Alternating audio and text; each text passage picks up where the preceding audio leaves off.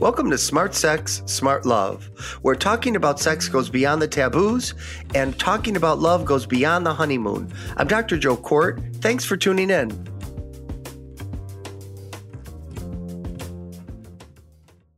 Today's podcast title is Introduction to Bottoming, a physician's perspective.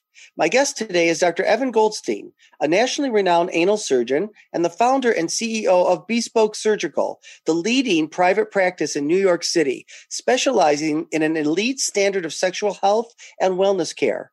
His practice caters to a wide range of clientele, but the majority of his patients are LGBTQ+. Dr. Goldstein, also the founder of co-founder of Future Method, an innovative sex care brand that is the result of Dr. Goldstein's years of experience working with his clients and understanding their sexual needs. He's considered a preeminent expert and thought leader in the field, committing to edu- committed to education and awareness, not only bringing the important issues surrounding sexual health to the forefront, but also eliminating the stigma attached to anal engagement. In order to relate to a wider audience, Dr. Goldstein leaves the medical jargon behind and communicates in a straightforward, direct, breaking down taboos and allowing for conversational and open discussion. He also published in many media outlets, including NBC.com, GQ, Men's Health, Cosmopolitan, Forbes, and many others. He was named New York City's top LGBTQ plus business leader by Crain's New York in 2020. That's great credentials. It's great having you here, Dr. Goldstein. Oh, thanks for having me. How are you? I'm great. How's it going for you tonight? Oh, good. Everything's great. Ready to talk about ass or what? Ready to talk about ass, and I'm going to tell you the irony of this. I am probably one of the um, uh, minority, I think, but uh, of gay men that have never had anal sex. I've never done it. I've never received it. It doesn't interest me. Um, but I'm going to talk about it for two episodes with you. That's perfect. All right. Maybe at the end we'll we'll get you to convert. I know. I've always been told that. well, you have a lot to say about it. So let's start. Um, let's just t- first talk about your sexual practice, your se- surgical practice. My sexual uh, you, preferences. Okay. you describe it as an elite standard of sexual health and wellness. Will you speak on that? Yeah, sure. So I, I started Bespoke Surgical about 10 years ago because I saw that there was a huge need in the community. Uh, people weren't going beyond just HIV care. There was so much more to gay men's life that I started to realize, well, wait a second. What happens if somebody gets injured? Or what happens if I'm a top and I want to start engaging and, and becoming more a bottom?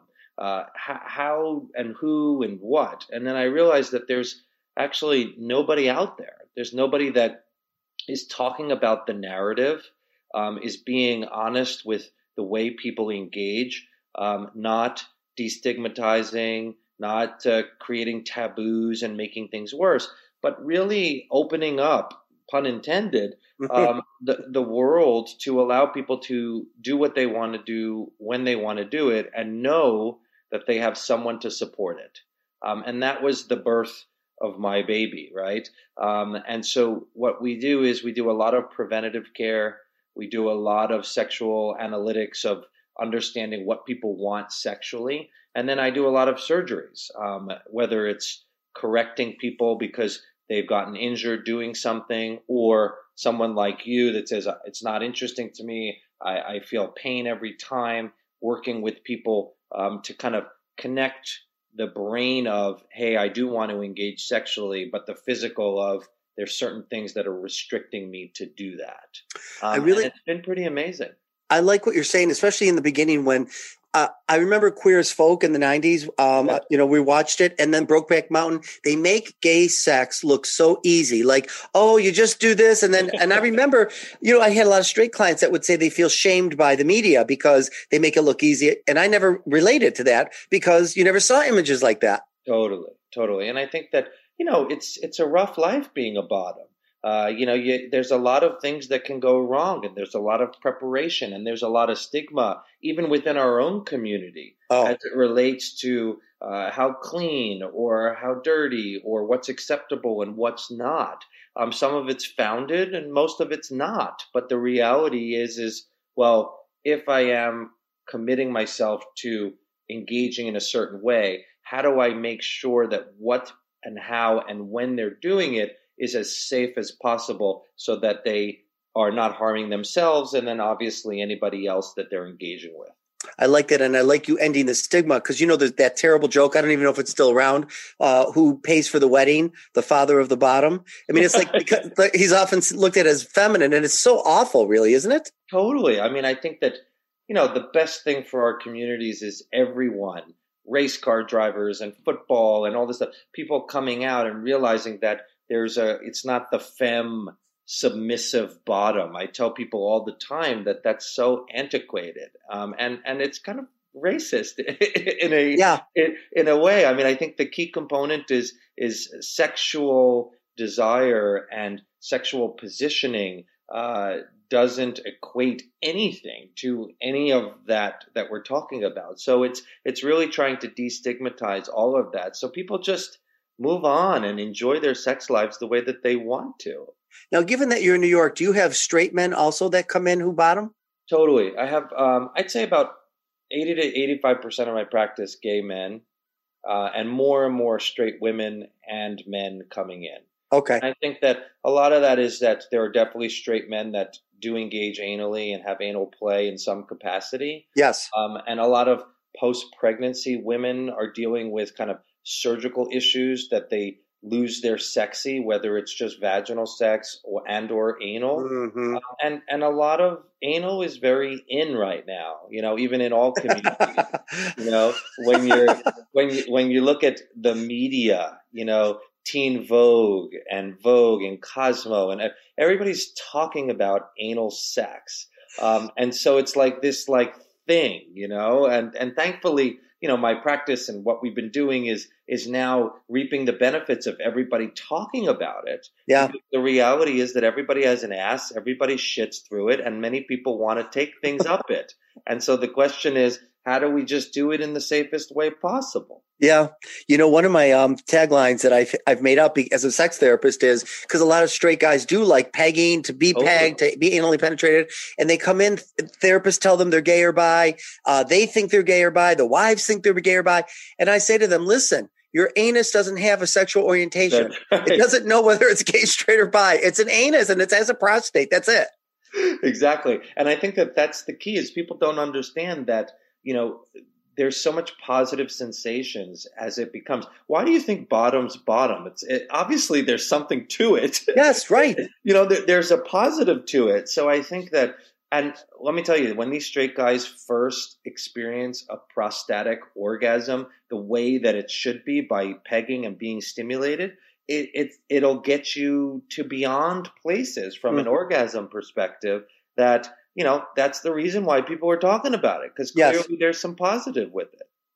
So, how do you start these conversations with your clients? I mean, they're coming in starting it. Is that right? Or do you? Yeah, you know, I think it. You know, building a practice uh, uh, over these years, you start to see what works and what doesn't. Right. I think just similar to what you're doing, you, you have to have an environment that's inviting, even before they come to the office. So, uh, you know, our online platforms of registering, um, you know, minimizing all the paperwork, mm-hmm. making sure that like our staff is accustomed to understanding that someone may be gender nonconforming or someone, you know, where they fall in these lines, and just making it easy. It's already a shitty topic, literally, right? yes. You know, and and so people, and when people are talking about the ass, they they just can't, or they just it, it or they or they go through this problem year in and year out, and like they're like, I know I should be doing something about it. I should be doing, but yet you don't. Why? Because Americans, you know, don't talk about sex and they don't right. talk about anal. Um, and so, you know, and and that becomes how do we as practitioners break down those barriers just so that people feel comfortable to make an appointment, right? Yes. Uh, and then obviously when they come to, first of all, most people know who I am because they've they've kind of Googled around, and and and when they know that I'm gay and I'm out and I take it up the ass, they, they're like, oh, okay. they're like, you know, I can be quite frank and communicative of who I am and what I want to be sexually. That's so awesome. I think, I think that that's the first part. But uh, believe me, I see all comers. You know, I see people that come to me and they're shaking, and and I say, okay, I'll start the conversation and I'll start simple stuff like medical problems and detailed histories and are you on medication? And once we start kind of getting through all the nuts and bolts of this, then I'm able to kind of say, okay, where are we? Where are we with shitting? Where are we with sex? And and by the time that we're there, we're kind of they're finally feeling comfortable. Like, hey, okay, this is what I need to do to move forward. You know, uh, this is really revealing too, even for me, because you see gay men talking about it all the. It seems like gay men are talking about it all the time, but they're not really, are they? They're not. Yeah, you know, I mean, like we always joke, and my partner and I, whenever we go to a dinner party and someone says, "Oh, what does Evan do? What do you do, Evan?" and then everyone goes, "Oh shit!" Everybody's gonna start talking, and it's true. Then everyone at the table is like, "Oh man, my ass hurts right now," or "Come and see you," or these things. So I think that it is a conversation piece, but to initiate the conversation is still very, very difficult for many. So let's get right to it. So, what do you recommend um, when you say a list of things people should discuss before they try bottoming? What are they? I think the first thing is for people to understand anatomy. Uh, you know, if you think of the ass, it's not overtly complicated. It's skin and it's muscle. And whenever you are doing, whether shitting or having sex, the key as well is the skin opening up, is the muscle relaxing, and to what degree, right? If someone's having pain anally, most of the time the muscle and the skin is a little too tight. And every time that they're doing it, they're tearing or causing hemorrhoids or some issues.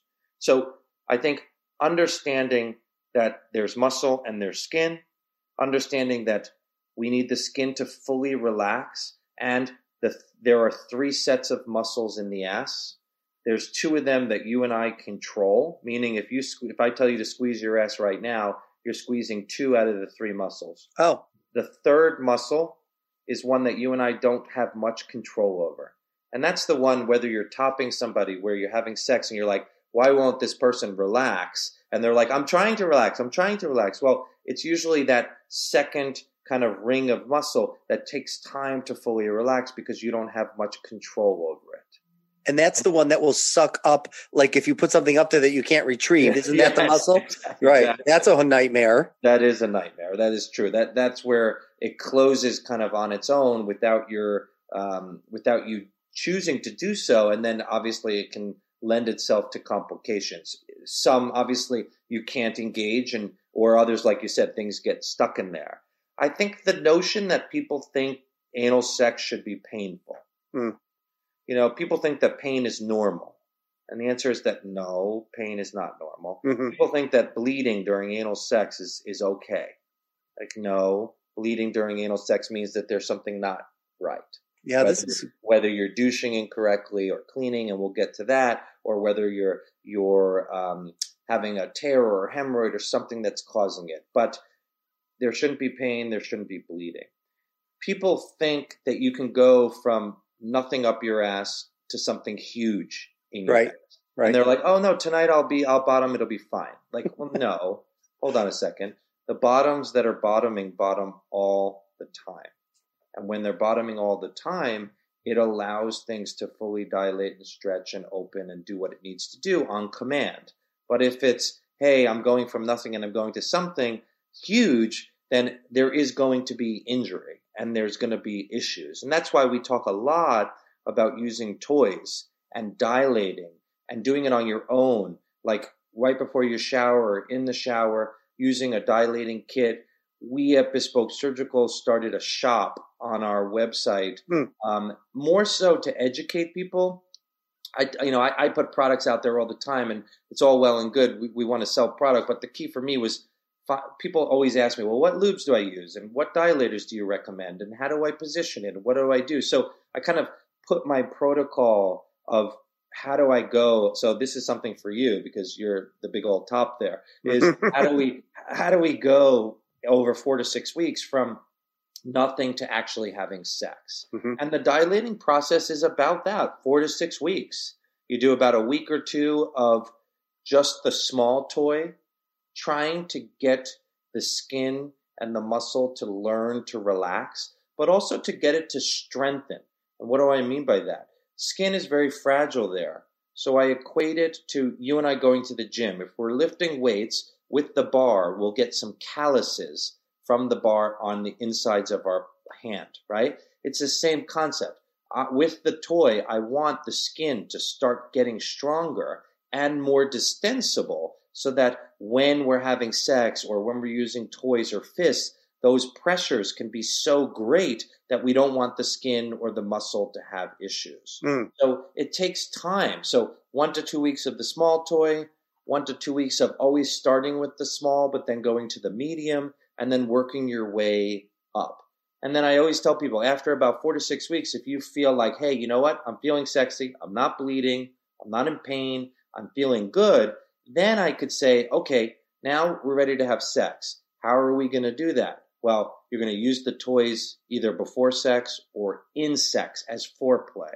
We're going to then have you sit on them where you're not going to be submissive. Mm. Even if you want to be submissive, the first couple of rolls, you need to kind of be positioning yourself.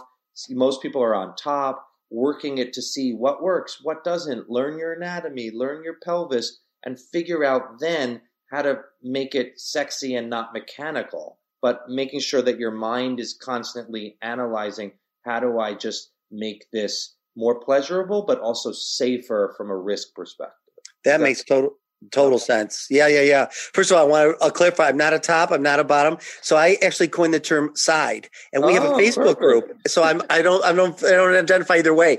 And I don't know, you know, it's it's not erotic for me. It doesn't even sound erotic, but I don't know if it's because one, I remember dear Abby in the 70s had this thing about anal sex and she said, "You have to be careful your anal walls will cave in over time."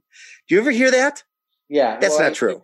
It's well, a couple things it's okay. more of this prolapse that happens. What happens is is that when people are having a lot of sex or with big toys, big cocks, or the fisting, what can happen is the, the muscle and basically starts to not function where it comes back to be oh. as tight.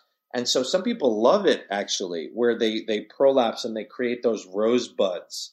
And but it's a very, very short half life with that because what happens is is that all of a sudden it starts to get beyond that and it starts to prolapse and come out way too much where sometimes you can't get it back into where it needs to. You need surgery. It can be quite catastrophic. And oh. i see and i don't know if you're seeing this too but i see a lot of younger generations 20 year olds 25s that are into fisting very early on yeah and they don't have the education to support that as what's the right way to do it and not and what they're doing is they're coming to see me in their late 20s with prolapse already. Mm. And then you start to say, God, what, what can we do to educate, create narratives? I want people to fist and do what they want, but there's certain things that you could do while you're engaging in that type of sex to combat all those complications. That's so important. Nobody, I've never heard somebody talk about that ever.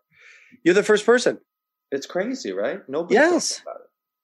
What about um? You're talking here about diet and exercising that can affect preparation for anal sex. What what is that like? Yeah, I think the key component for us is people are so stigmatized from shit on the dick, right? It's like yes. dirty, right? Like yes. And, and in our and in our society, it's like you need to be cleaned or you're going to be completely shamed. Now that's bullshit, right? I mean, and so first of all, I remember having a straight colorectal doctor give us a lecture. And he was like, if we line up 10 people here and we don't ask them to douche or clean out, and we just have sex with all of them, and we see who's dirty or not, eight out of 10 will be completely clean, mm.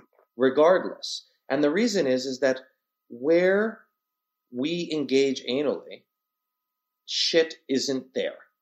So understanding anatomy, meaning mm. When we're ready to go to the bathroom, the stool is way high. It's in what's called the sigmoid colon, nowhere near where you're going to go with average anal sex. When we feel the urge to go to the bathroom, the stool moves into the rectum and then we shit it out. Hmm. The reality is that that area is, is most of the time clean. So the key for people to understand is, well, how do I know that? Well, prove it to yourself. Use toys without cleaning yourself and show yourself, oh, wow, I am really clean. Mm. When we're douching, we're causing lots of issues and higher risk HIV transmission, higher risk STDs. When you look at the microbiome, we're altering the microbiome by using water and solutions that are not suitable mm. for this. So when I talk about probiotics and diet and exercise and fiber, I'm trying to bring kind of whole body gut health into the mix, not just anal health. Because if you're just doing anal health, you're overdouching just mm. in that connotation. So the key for me is to say, okay, how do we look at your diet? How do we look at exercise? How do we add fiber so that you are putting yourself into that eight out of 10 times position where you're actually clean? And then if you do want to douche and clean out, it's again understanding that less is more. And, and that was the impetus, and, and we'll get into it probably in the next of why I started Future Method. But Future Method is all about positive practices for all communities, specifically the anal. And it's looking to say, well, if we are going to douche, which 70 to 80% of our community does, how do we now put a, put a product out there that is going to be safe? Yeah. That is going to not cause all of these alterations of the microbiome and higher incidences of issues, um, and make it sexy. Because yes. the reality is, is that it should be sexy, and there should be a lot of really feel good products that we have specifically geared towards our communities because why the fuck not? We deserve it. Yeah, right. And, and, that was the impetus for, for Future Method and the analytics of how do we analyze the before sex, the during, and the after to make sure that we're trying to minimize risk in anything that we do, maximizing pleasure, and just making it the best scenario and methodology that we can. Yeah, I mean that for sure is not talked about. Um, and even though I don't have anal sex, I, my friends are always talking about it, and of course my clients have too. And I've never heard someone talk about um, douching and that increasing the chances for HIV infection or and, and other STIs, right? Because you're tearing and you're you're. Totally. And you know the interesting thing is that I don't think STDs and HIV happen from sex. I honestly think it's the bottom that is primed incorrectly and mm. then the transmission happens. Meaning, when you look at it, and we work really a lot with a lot of different universities and and and and, and scientists that study this, but if we were to line up ten people and we swab them anally, we could actually know from their swabs whether or not they have anal sex. Mm. the reason is there's this increase in a certain bacteria that happens from overdouching, from lube, and from sex. And that increase in bacteria causes detriment in that area. It's basically raw. And the more you're douching, some people use a shower shot or they'll use other ways or these big bulbs to clean out. But what's happening is, is that as you're distending and you're using the wrong solution, you're basically taking away the protective lining mm. in that area. So now it's raw and you don't even know that it's raw. Now you have sex and then boom, that's where the STDs, the HIV, and the irritations can happen. So the key component is trying to make sure that we're douching correctly, or if at all, if you don't need to, don't. Uh, we're saying use lubricants in a way that you're dilating and stretching before you even have sex. So we know that the entire anal canal is lubricated appropriately. Spit is not a good lubricant, um, and oils and stuff are not good. They cause more irritation. So mm-hmm. you really want to kind of look at all of these to know that, like, well, if I've been doing all of these, you're going to see and reap all the benefits in a positive way to minimize any adverse outcomes. It just drives me nuts that in Brokeback Mountain he uses spit and that was allowed in movies. Movies are so goddamn fake. I think that you know the problem that I see also is uh, which which irks me a lot is you know people view credibility with how many followers you have on Instagram or YouTube. Yes. So I see a lot of sex educators who have no credentials other than that they have a big following, um, and they're putting out all of this information that is completely not valid and scientific at yeah. And then, and people take that, and that's just doing everybody a disservice. I yes. think that again, what works for one may not work for the other, but the reality is that there is a right and a wrong way. And if we are taking on this in the right narrative, it, it's really holding everybody accountable to make sure that we as a community are are voicing what is and should be. And porn shouldn't be what people think is a standard practice. Yeah, I've done so many podcasts on that. What what would you like to say? We're gonna have to stop in a little bit. Uh, something we did not touch on that you want to make sure listeners hear. Yeah, I think that the thing from my perspective is for people to know that there are people like me out there in the world that do provide this type of service. I do a lot of Skype calls. We do through email or instant messenger. Uh, there, you know, I there's a really me in New York, and there's nobody else in the world that's kind of doing what we're doing. And so the key for me is, you know, I just had a couple of Skype calls from London and Dubai and and and all of these places.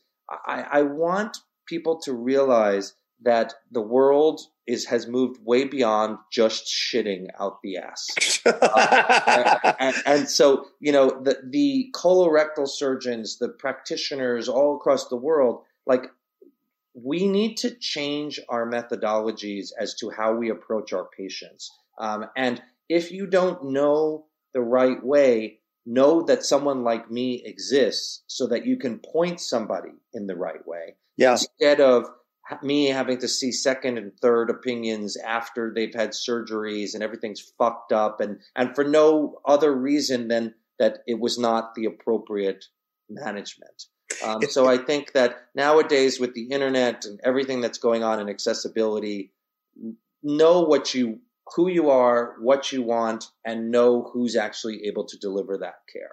You really do talk in a straightforward and direct manner, and I love it. I love it. That's the way it should be. Yeah. Where can people find you? Yeah, sure. So, um, Bespoke Surgical, uh, all the channels. That's where um, I intermix my ass daily ass stuff with my kids and my partner in that life on Dr. Evan Goldstein. Um, and then uh, Future Method is the Future Method on Instagram and Future Method on um, all the other platforms and, and check it out. And I think the key for us is across all those three is creating narratives that kind of allow people to feel more comfortable in the space.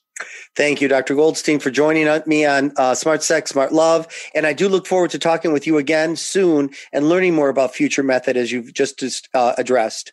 And uh, for my listeners, if you want to hear more of my podcast, you can just go to smartsexsmartlove.com. And you can also follow me on Twitter, TikTok, Instagram, and Facebook at Dr. Joe Kort. That's J O E K O R T dot com. And if you like this podcast, rate it and review it. And I'll see you soon. Thanks for listening to this episode of Smart Sex, Smart Love. I'm Dr. Joe Kort. You can find me on joekort.com. That's J O E K O R T.com. See you next time.